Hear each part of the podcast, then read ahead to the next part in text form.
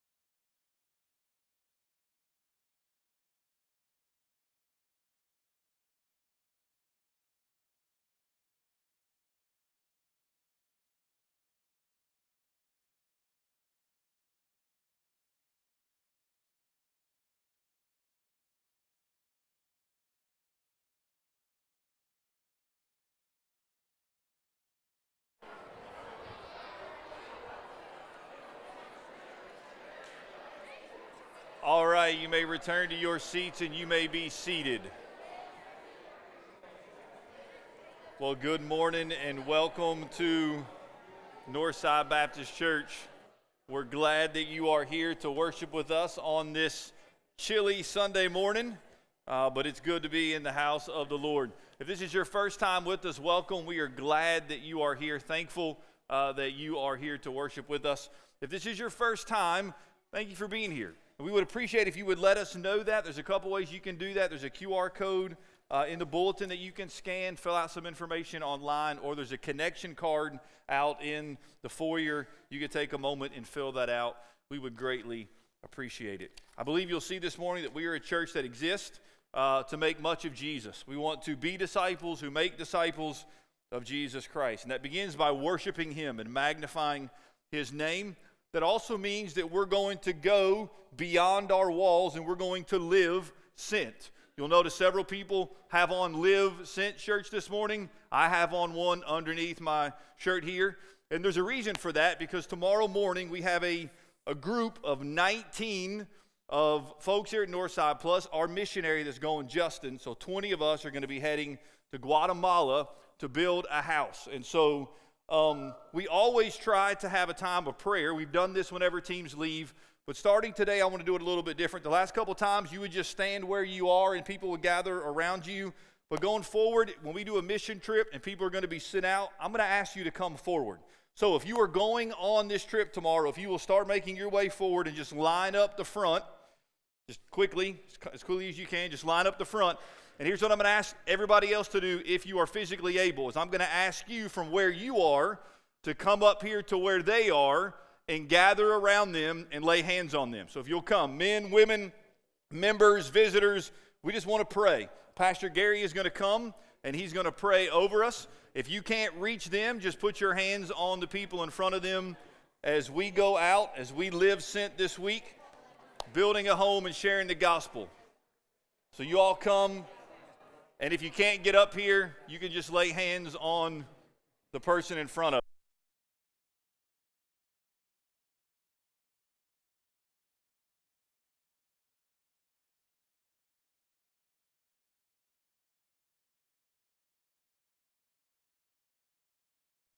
Let's pray. Heavenly Father, we thank you for the opportunity to be able to go as a church out into the nations, Lord. Lord, to build a home for a family, Lord, that's never had one. Lord, we commit uh, Mike and Suzanne Edson, Lord Landon, uh, Paul and Gina Johnson, and Luke. We pray for Debbie, for Bill and Sean, for Chris and Rebecca, for Grayson, for Carter, Brian, and Miss Alexa, Lord, for Alex, uh, for Alex Roth, Lord, for for Trip, Lord, that's unable to be here this morning, but Lord, we even commit the missionary Justin to you. We commit this team into your loving care. We ask, Lord, that you would undertake for them, both now as they prepare, as they go to Guatemala, as they are there, Lord, that you would calm their calm their nerves, help them to know what they're going to do, help them to be ready and able, that they would be flexible, Lord. You have given each of them gifts. You've given each of them abilities. I pray, Lord, that you would, Lord, aim these men and women, Lord, straight so that they may strike straight for you. The conversations they may have, even now, today, and tomorrow as they're on their way, as to why they're going. I pray that it would be clear to spread the gospel for your sake, Lord. And in this moment, it's to, to build a home in your name's sake.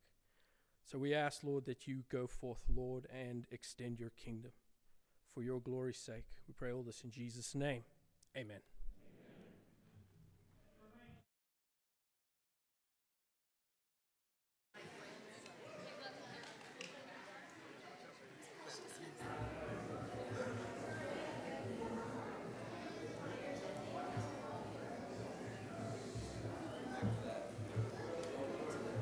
What do you got? Three ounces,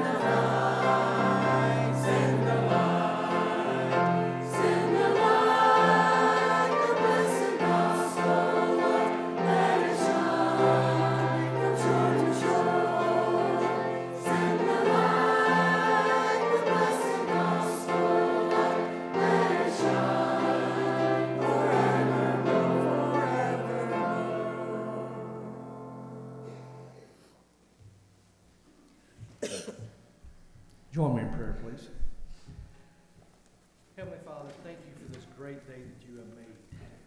May we rejoice and be glad in it.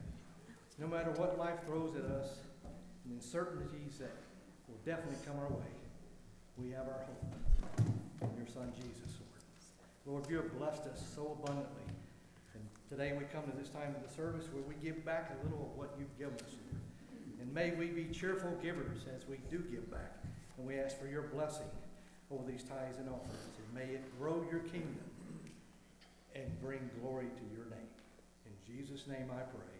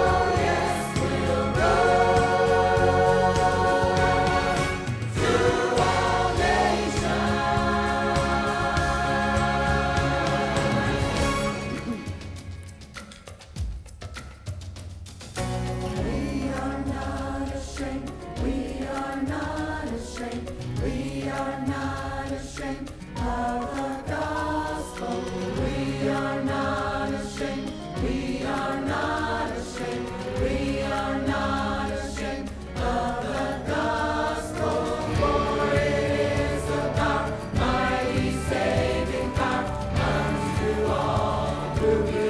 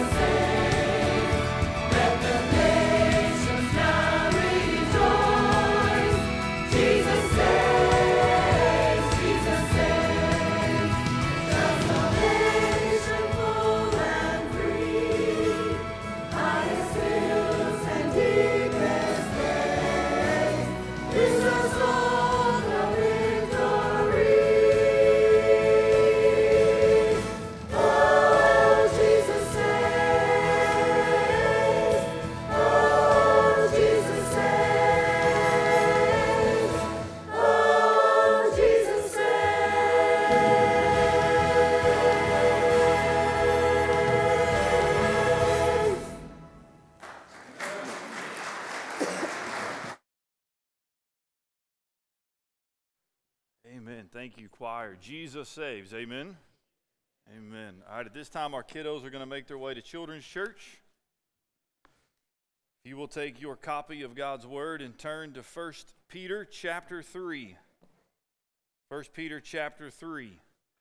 Last week we looked at verses 1 through 6. We saw Peter's instruction to wives. This morning we will see Peter's instruction to husbands. Verse 7. 1 Peter chapter 3 verse 7. If you would please take your copy of God's word and stand in honor of the reading of God's word.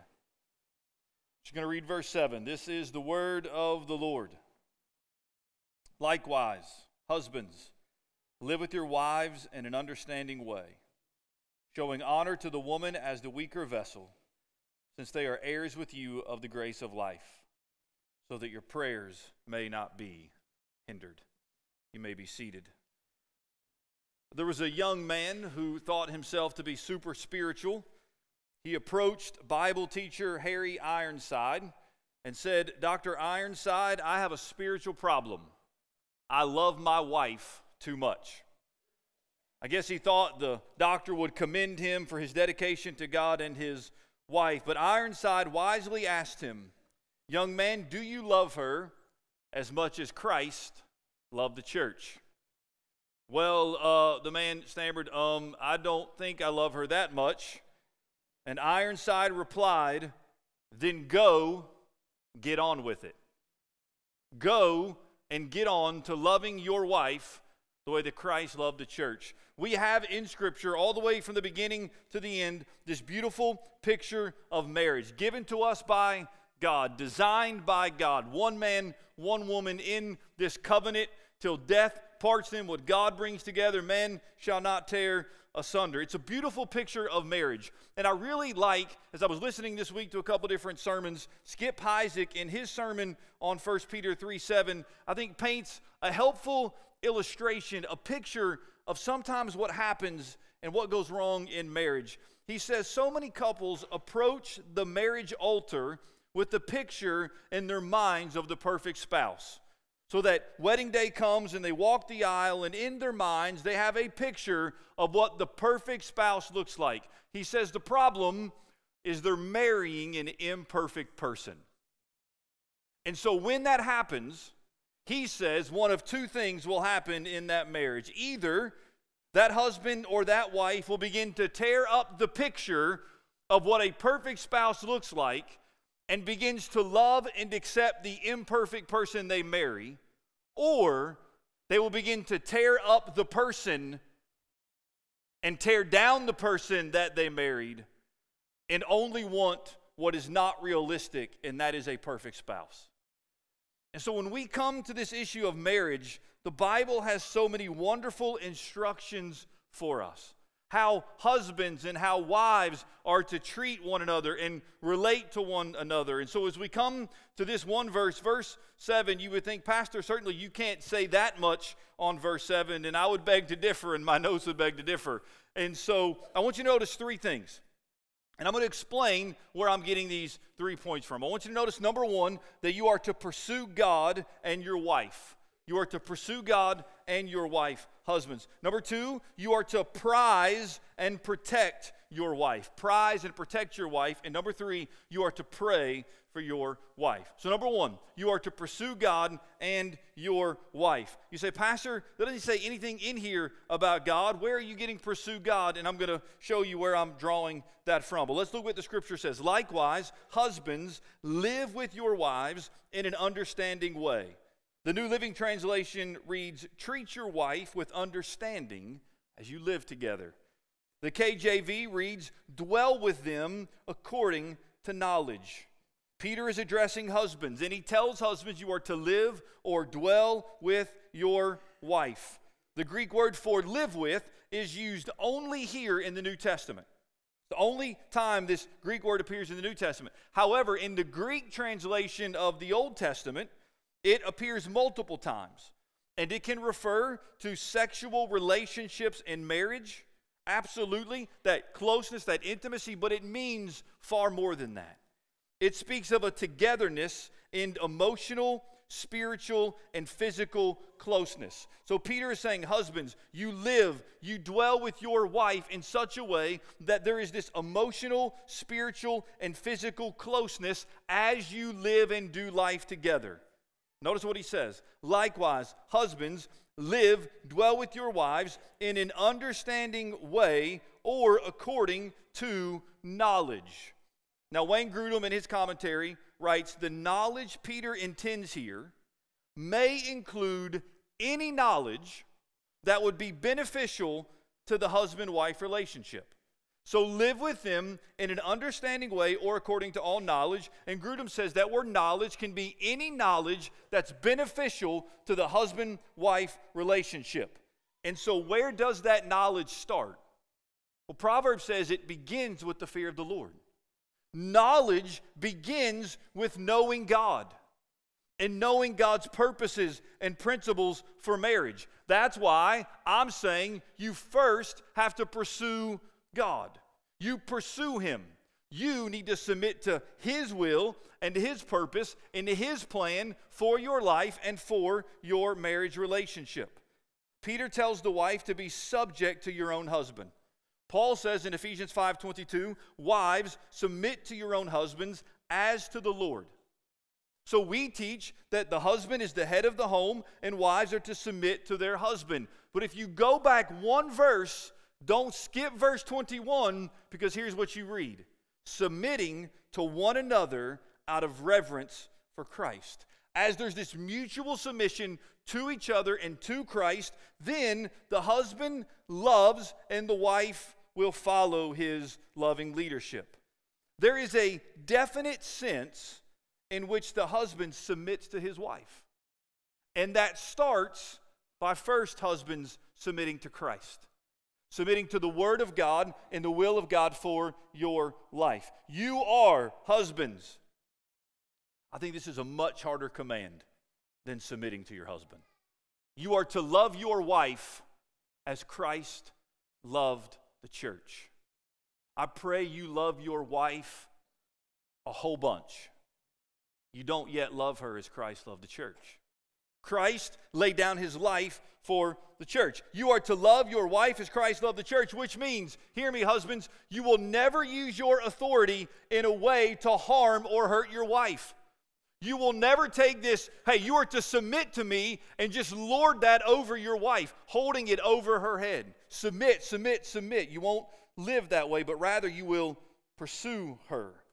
You will use your authority to minister and to serve her for her benefit and her blessing and her good. You will, are you ready for this? Subordinate your needs to hers. In that way, you do submit to her. You are going to take your needs and you're going to subordinate them so that her needs always come before yours. You will subordinate your selfish interest to her well being. You will seek to live with her in knowledge, which means, husbands, you will seek to know her, to know her desires, her goals, her frustrations. You will seek to know her strengths and her weaknesses. You will seek to know her fears, her concerns, her needs, and yes, even her feelings. How will you do that? How will you know these things? The answer is you pursue God and then you pursue your wife. You have to pursue her. You have to study her. Listen, young folks, you think, hey, I'm in school now. One day I'm going to stop being a student. Newsflash.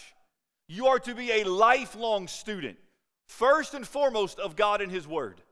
You never stop learning about God. You will never know all you need to know. And second, men, young men, you are to be a forever long student of your wife. Know her, study her. Now, what's the opposite of living in an understanding way? It would be to dwell according to arrogance. I'm arrogant. I know everything I need to know about you. It would mean that you are walking in blindness. You are blind to the needs, the wants, the desires of your wife. You are you're never looking beyond your own desires. It's always about you. And Peter's saying, don't live or dwell with your wife like that. Instead, Keep your eyes open. Consider her desire. Ask questions and listen. This is really important, men. Not just with your ears. Use your ears, please. Selective hearing, that, that, we can use that excuse sometimes, but not all the time, right? Or I'm deaf. No, sometimes we just don't hear. We're selective in our hearing. But listen, you have to listen with your heart. You have to listen to your wife with your heart. So, husbands, let me ask you a couple questions. Number one, do you know your wife? Do you know her? Somebody once asked Mrs. Albert Einstein if she understood Dr. Einstein's theory of relativity. She replied, No, but I know the doctor. She knew her husband. Do you know your husband? Do you know your wife? I heard this, I read this week of a wife who told her husband, Listen, your job is to figure me out. My job is to keep you guessing. Any amens? Like, I've been married for 40 years and I still can't figure out my wife. No, you never will. So keep studying, keep learning. Do you know your wife? Number two, are you still captivated by your wife? The scripture uses that word captivated. You're captivated by her. Ecclesiastes 9 9. I love this. I love because of what it says, but I also love it because it rhymes. Enjoy life with the wife whom you love. Enjoy life with the wife whom you love? Are you still captivated by your wife? Proverbs 5:18 says rejoice in the wife of your youth. Are you captivated with your wife? Are you still in love with your wife, seeking to know her and learn more about her? And third question is do you know your purpose in marriage? What's your purpose in marriage? The Westminster Shorter Catechism begins with this question What is the chief end of man? Answer to glorify God and enjoy Him forever. That's your chief purpose. You were created by God. He's the creator, He's the designer, and He created you to glorify Him, magnify Him, and to enjoy Him, to know Him and the many blessings He's given you. And I would argue that's the same purpose in your marriage to glorify God and enjoy Him together. The God in His providence and in his sovereignty saw to bring you and your spouse together. And in that marriage, you are to glorify him and you enjoy him and you do it together. Your marriage is to picture the gospel. That's what Ephesians 5 teaches us. That Jesus Christ loved his church so much that he laid down his life for her. You, husbands, are to love your wife to the point that you would lay down your life for her. Wives are to come under, as the church comes under the lordship of Christ. The wife comes under the headship of her husband and loves him and respects him and follows him in his leadership because she trusts that he is seeking after Christ and running after Christ. So pursue God. You'll never have the marriage you want, nor need, nor desire if you are not pursuing God and pursuing Christ. It starts vertically, and then from that flows horizontally. Pursue your wife. Second point I want you to notice is to prize and protect your wife. Prize and protect your wife. We continue, likewise, husbands, live with your wives in an understanding way, and many women would say, Amen, yes. Showing honor to the woman as the weaker vessel. Peter said, What?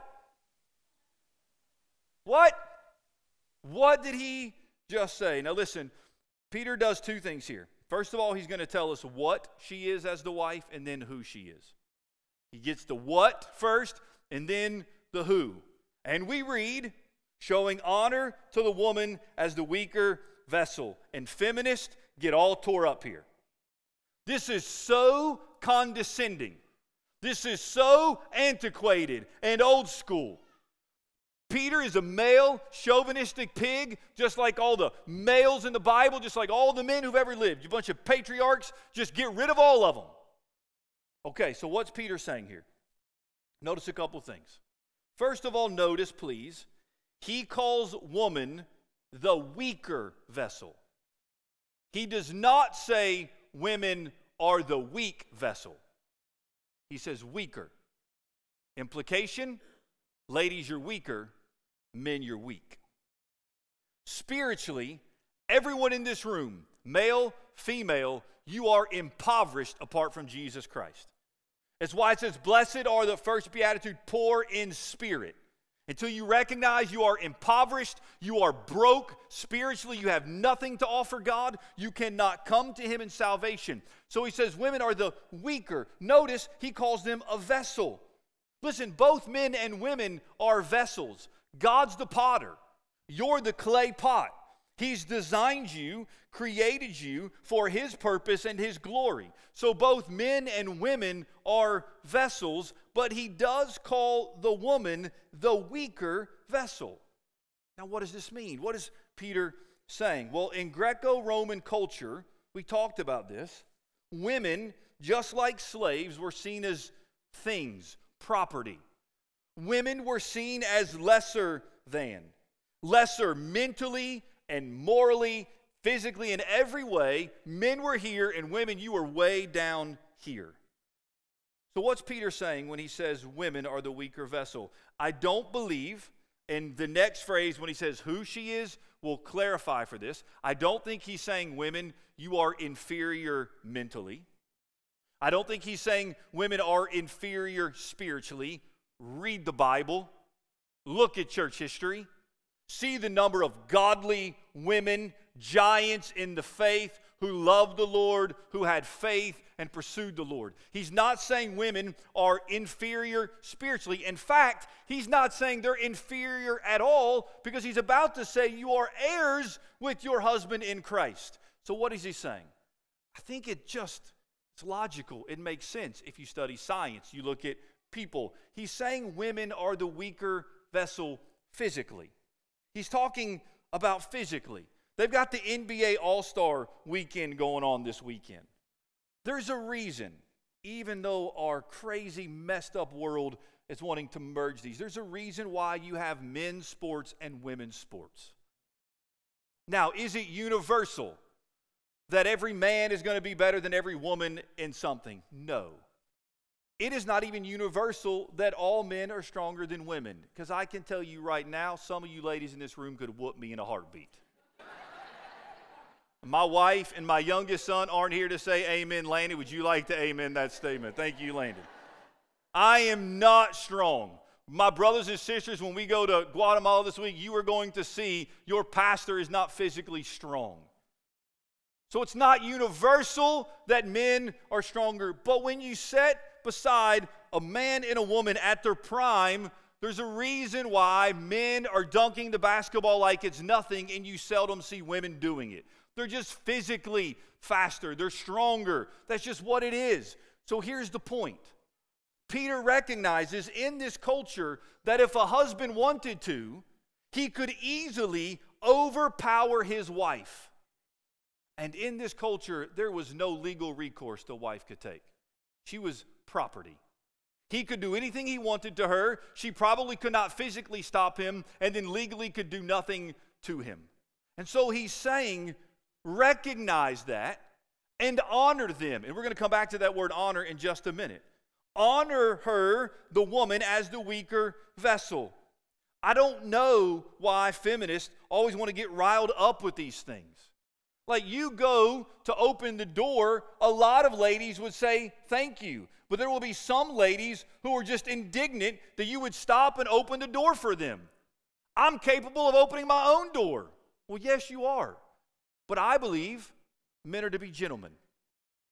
Now, that's cultural and a lot of times. So, just in my mind, some things that I think just a man should do is you let ladies go first. Men always let the lady go first. Are they incapable of going second? No, they're more than capable. Just let them go first. Open the door for ladies. I would say open the door for anybody if you see them coming in, but particularly ladies. Are they incapable of opening a door? I've seen many of you ladies open doors. You're capable.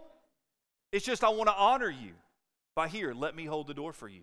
If you're sitting down and a lady walks in, give up your seat for a lady. I would say give up your seat for somebody older than you as well. Just be a gentleman do those types of things. Why? Because you're showing them honor. And that's what Peter says showing honor to the woman as the weaker vessel.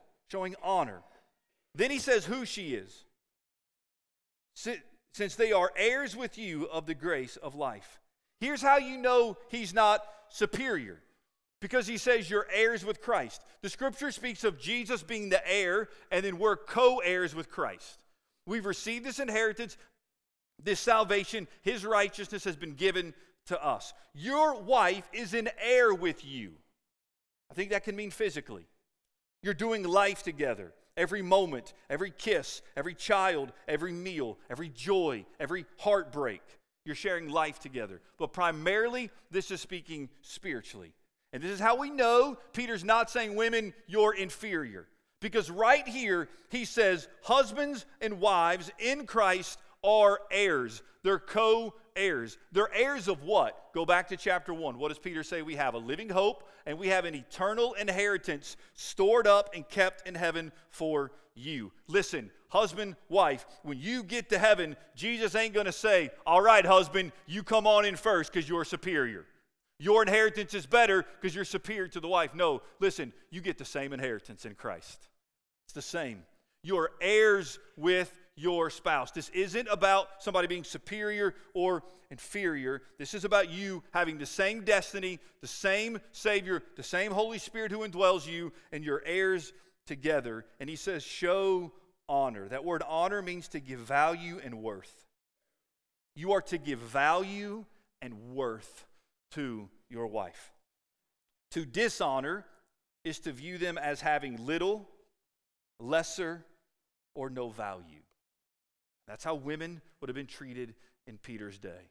Peter is saying, absolutely not. As a follower of Christ, whom your wife is an heir with you, they are not your property. They are not things. They are people made in the image of God. They're heirs with you. You are to honor them and value them. So let me just, from my own life, give you an example as to what this looks like for my family, my wife, who is not here to defend herself this morning. So when she watches later, I apologize in advance. My wife has many gifts, wonderful gifts. One of her gifts is the gift of hospitality. She just does a great job with it. Whether it's having youth in our home or having adults in our home, ladies in our home, she just has the gift of hospitality. If she's up here planning an event, she just loves doing those things. She's incredible at it. But here's what I've observed in her giftedness of hospitality, because she wants everything to be perfect, for the food to be perfect, for there to be enough food, for the house to be spotless, as she's planning, her anxiety level begins to rise. So, my job as her husband is to honor and value her.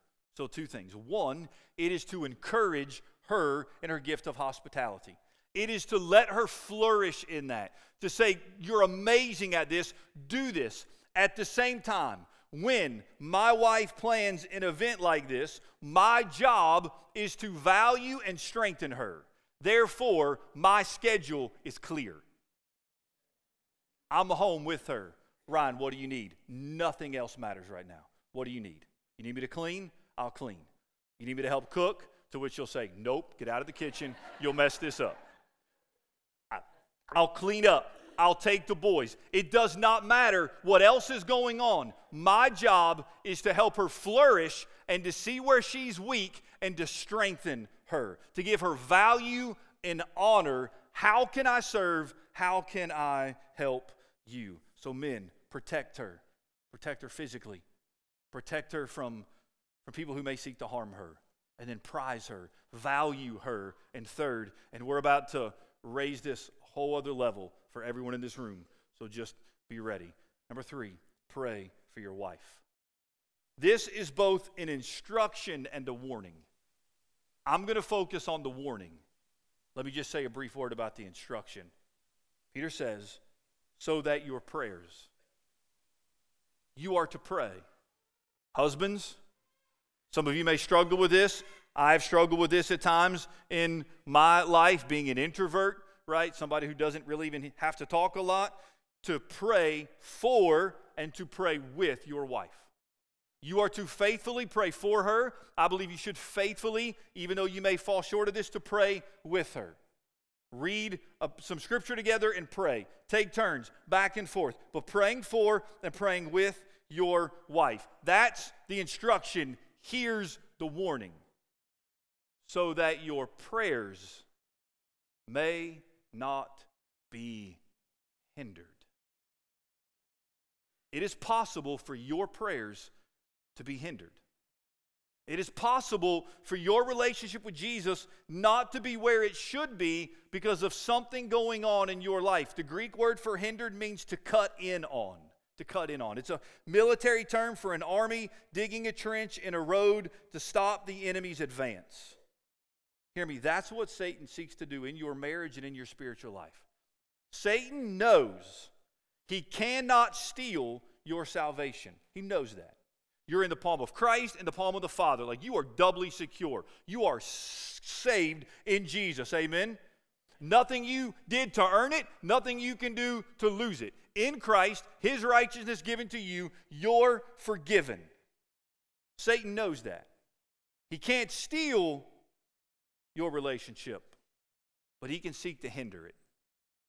He can seek to do anything possible to hinder your fellowship and relationship with Christ. So here's the question. I ended last week's sermon with it, and I'm going to ask you right now How is your relationship with the Lord Jesus Christ?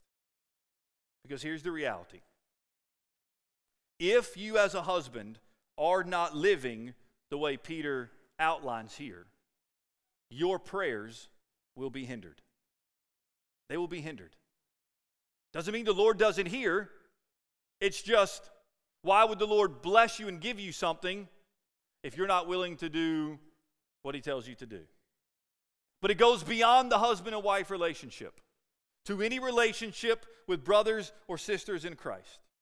Broken or injured relationships between Christians hinder them in their relationship with God. So, how's your relationship with the Lord? Jesus could not be any clearer in Matthew chapter 5. Matthew chapter 5, verses 23 and 24, we read these words as soon as I get over there. So, if you are offering your gift at the altar, so you've come to offer up an alt, a gift to, to God, and there remember that your brother has something against you, leave your gift there before the altar and go. Don't think, well, Lord, I'm, let me finish worshiping you and then I'll go make it right. It says to leave, first be reconciled to your brother, and then come and offer your gift.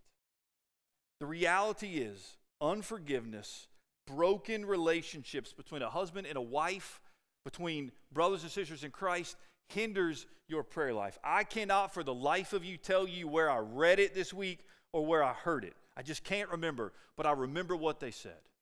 So let's talk about the husband and wife for a minute. The husband and wife, if both are believers in Christ, that's the key here, both have put their faith in Jesus, born again, blood bought, means the Spirit of God indwells both of them. And here's what he said The Spirit of God in the husband, the Spirit of God in the wife. The Spirit of God always agrees with the Spirit of God. The Spirit of God cannot contradict the Spirit of God. So the Spirit of God in the husband will always agree with the Spirit of God in the wife if we get out of the way. You know where I'm going with this, right? The problem is we get in the way. The problem is we get in the way. If there is dissension in the marriage between the husband and the wife, the reality is somebody is not walking with the Spirit of God. Somebody is not submitting to the lordship of Christ in their life because the Spirit of God always agrees with the Spirit of God. And that is the case for brothers and sisters in Christ. Broken or injured relationships between Christians hinder them in their relationship with God. So, how is your relationship with the Lord? In order for relationships, your marriage, to be reconciled, there must be forgiveness. Forgiveness granted, and you must ask for forgiveness. You must seek that forgiveness. There must be forgiveness in relationships between brothers and sisters in Christ because the reality is if we are unwilling to forgive, how can we expect our prayer to the Lord to say, Lord, forgive me? Like the Lord is just going to automatically say, Yep, gotcha.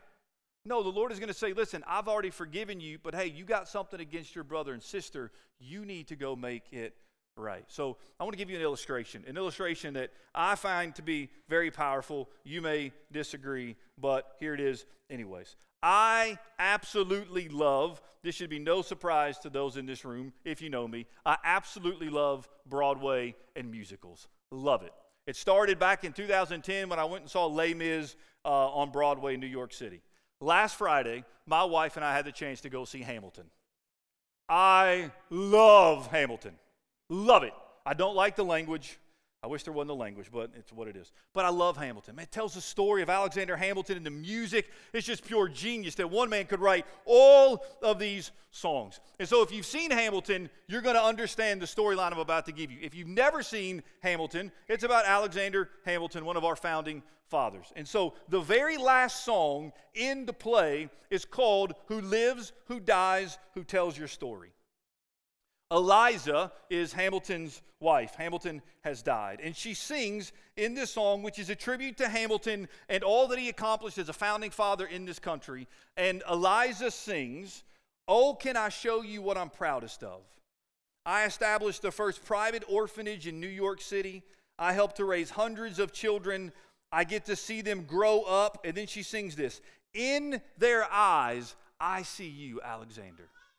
And you think that is amazing. Oh, how Eliza and Alexander must have had this incredible, beautiful relationship until you back up multiple songs. And you realize that Alexander Hamilton has an affair and is blackmailed by the woman's husband.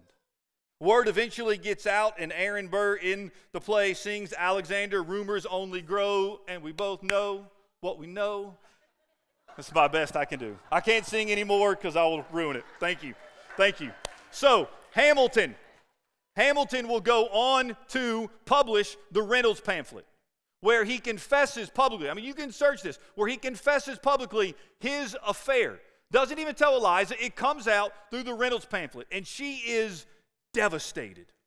Devastated. So she sings a song called Burn. And in that song, she says, You and your words, obsessed with your legacy, your sentences border on senseless. You are paranoid in every paragraph, how they perceive you. I'm erasing myself from the narrative.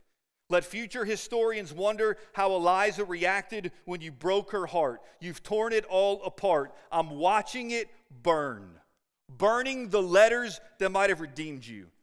And we say, Who can blame her? I mean, what you just did to your wife, the one you claim to love, you just destroyed your marriage. It's crumbling. Then their son Philip is shot in a duel and dies. An affair and a dead son. And then the Hamiltons move uptown. Why? Because it's quiet uptown. And in this beautiful song, you begin to see their vulnerability. You begin to see reconciliation and healing. And this whole story is drawing to this point right here. They sing, They're suffering too terrible to name. You hold your child as tight as you can and push away the unimaginable.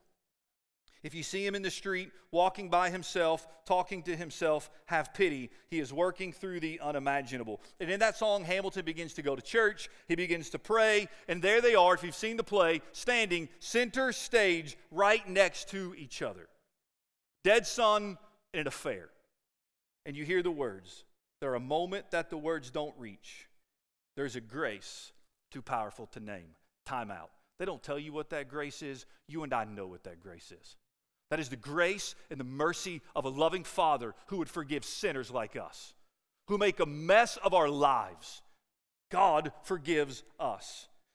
The song continues They are standing in the garden, Alexander by Eliza's side.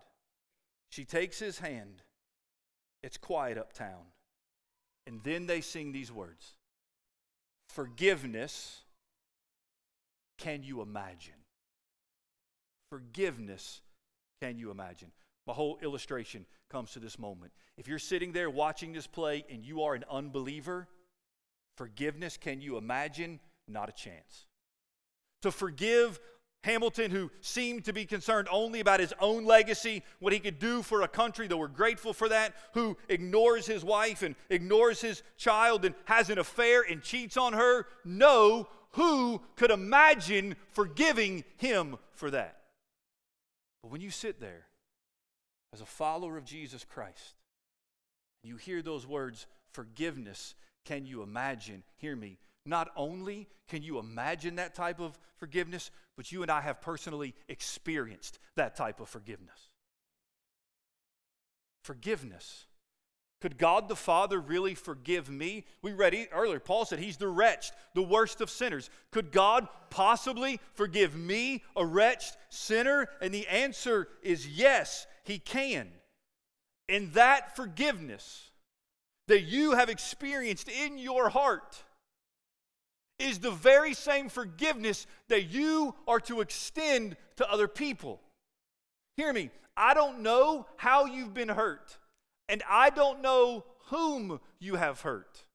But what I know is there is a grace that is too powerful to name, and His name is Jesus Christ. We can name it.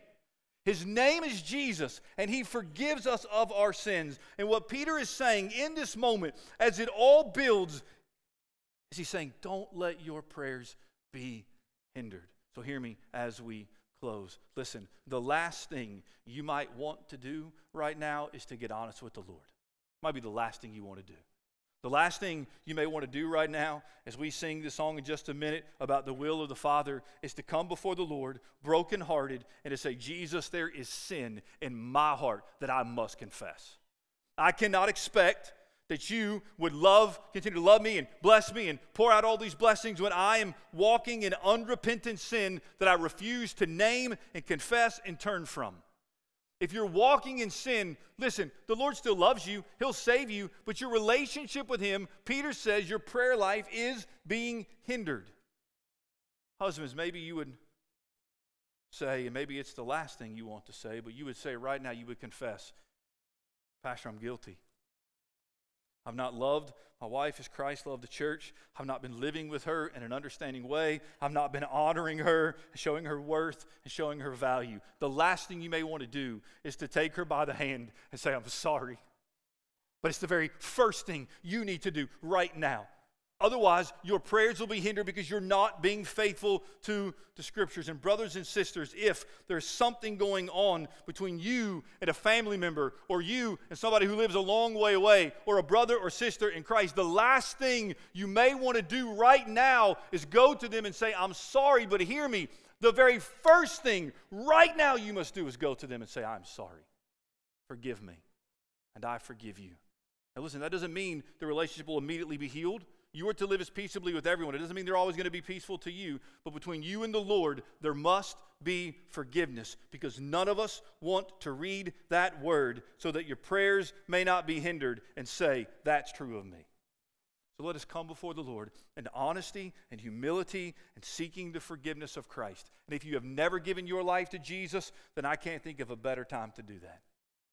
You say, Pastor, you're telling me that Jesus can really forgive me and all that I've ever done? And I would say, Yes, He can. And I'm living proof. And this room is filled, living proof, example after example of God's grace and mercy to forgive them of their sins. Why?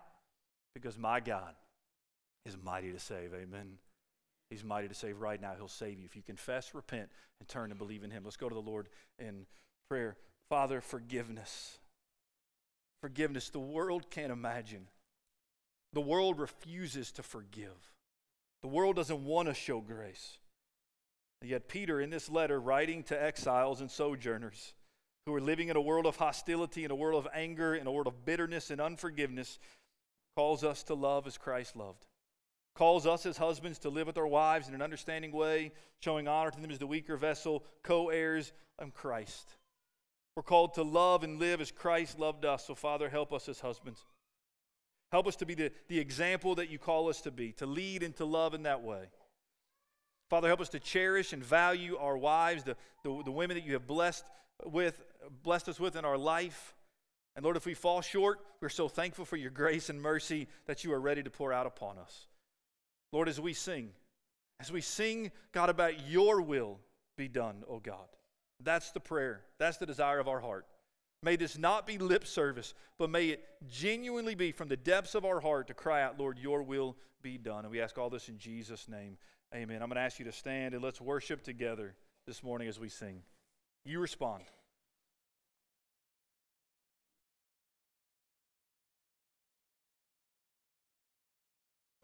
Your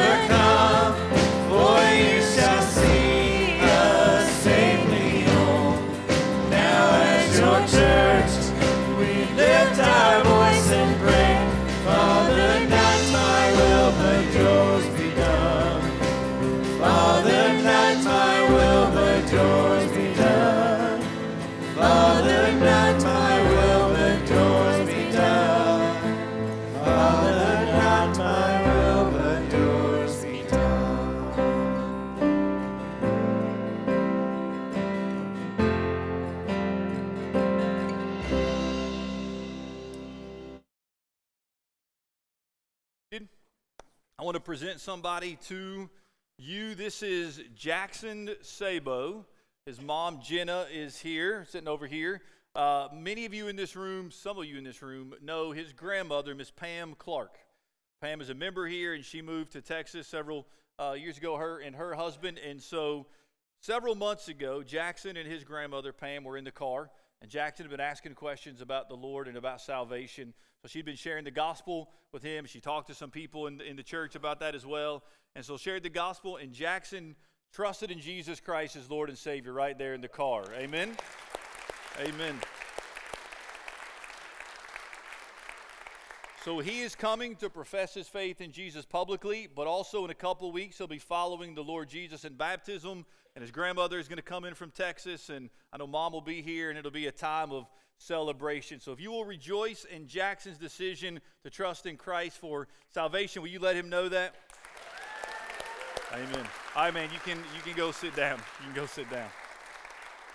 So if you see Jackson before uh, you leave, maybe you know Jackson. If you'll just encourage him, just love on him, and then uh, the first Sunday in March, he will enter into the waters to publicly uh, declare uh, that Jesus is Lord and Savior of his life. All right, we have several announcements to make, so if you will follow along quickly, uh, we got a couple new ministries uh, that we want you to be aware of. Uh, one of them is to our shut ins. All the information is there. You need to let Carol Stewart know if you're interested in serving on that. The other is this Treasures Out of Trauma group that, that will start next Sunday. And so you can, you can sign up online. That will run through the end of Awana. So it's not going to go into the summer. Uh, they're going to follow the Awana schedule. So if you have been through any sort of trauma, anything in your life that you just you need somebody to come who's been through some things to help you to walk alongside of you. This class is for you. So please sign up, be, be part of that. Our senior friends have a monthly luncheon this uh, week. Um, and so February 22nd, so sign up for that. We got our NBC student barbecue fundraiser. Please sign up for that. We got a church conference coming up next week. And then March 9th, information about Live Sent. Uh, you can sign up for that. You can get involved with that. So please uh, check that out. One other thing it is almost time for our Awana Grand Prix. Um, and so those cars are available. This is for our Sparks and our T&T. The cars are available. You can pick them up after the service. It's $5 a car. You can either get a pre cut car or you can get a wooden block and design your own car, however you want to do it. They're available, and that's what the second Sunday in March, is that correct? Yeah, so several weeks away, but go ahead and get your car um, today, and you can start working on that. Just a reminder it's winter break, no activities tonight, no activities on Wednesday, and please be in prayer for our mission team as we leave the church tomorrow at 6:30 a.m. to head to the airport. Uh, huge shout out to Larry Smitherman for driving us all over to the airport so early um, in the morning. All right, if you'll stand, we're going to end by reading the Great Commission together as we have been doing. So this is Matthew 28 18 through 20. Let's say it together. And Jesus came and said to them, All authority in heaven and on earth has been given to me. Go therefore and make disciples of all nations, baptizing them in the name of the Father and of the Son and of the Holy Spirit, teaching them to observe all that I have commanded you. And behold, I am with you always to the end of the age. Go, church, and live sent.